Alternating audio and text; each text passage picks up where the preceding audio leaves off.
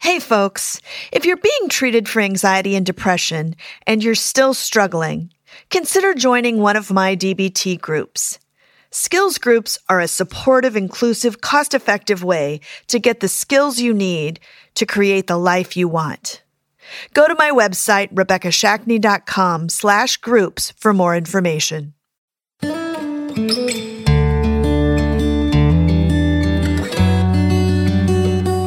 Hi, I'm Rebekah Shackney. As a psychotherapist, I spend my days helping parents and teens connect and communicate more effectively. But as a mom, I don't always practice what I preach. I tell my clients to pick their battles and be gentle with themselves and their teens. But I'm no perfect mother. It's hard to stay calm when my teen or tween is saying all their problems are my fault. But like everyone else, I'm trying to do better. This is A Therapist Takes Her Own Advice. With a teen mental health crisis raging, many parents are at a loss as to how to support their kids and ease the tension at home. In the next several episodes, I'll share the DBT skills I teach my clients and use with my own kids. My goal is to help you empathize and connect with your teen so everyone suffers less. In today's episode, I'm talking about validation, the foundation of every successful relationship.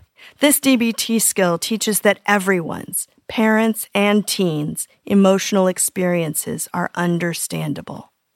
The other day, my teen came downstairs in a panic about five minutes before he needed to leave for school. His hair was not doing what he wanted. He was freaking out that he couldn't go to school looking like he did. Of course, I looked at him and thought, He's gorgeous. He's beautiful. What's the problem? I have no idea. I wanted to say, You're fine, or get a hat. But I know in that moment his mind was being ruled by his emotions. He's in emotion mind.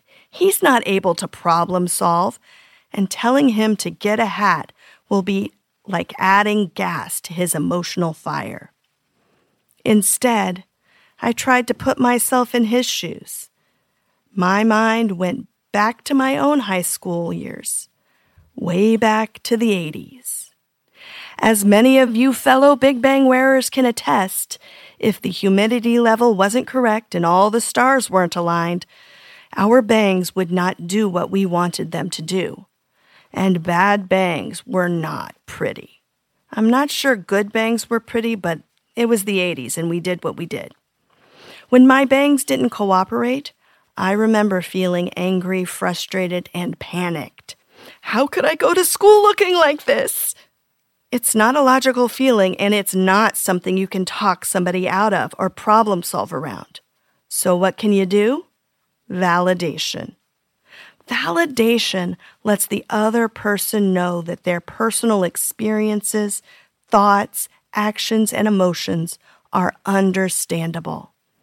One of the biggest mistakes I see well intentioned parents make is not validating their kids. We parent with our perspective in mind, not our kids' perspective. We lead with making light of their feelings. That's ridiculous. You're making a big deal out of nothing. Or we lead with problem solving. You don't have to freak out. This problem is totally fixable. Or we lead with punishment. If you don't pull it together, you're going to be grounded. And that just doesn't work. We want to send our kids the message that what they're feeling is understandable given their experience in this moment. Even if you think it's ridiculous, don't tell your kids they're being ridiculous because they just think you're not hearing them. You don't get it. Never has there ever been a kid who said, Oh, I'm being ridiculous. Thank you for letting me know that, Mother. I'll stop freaking out about my hair and grab a hat. That will never happen. No.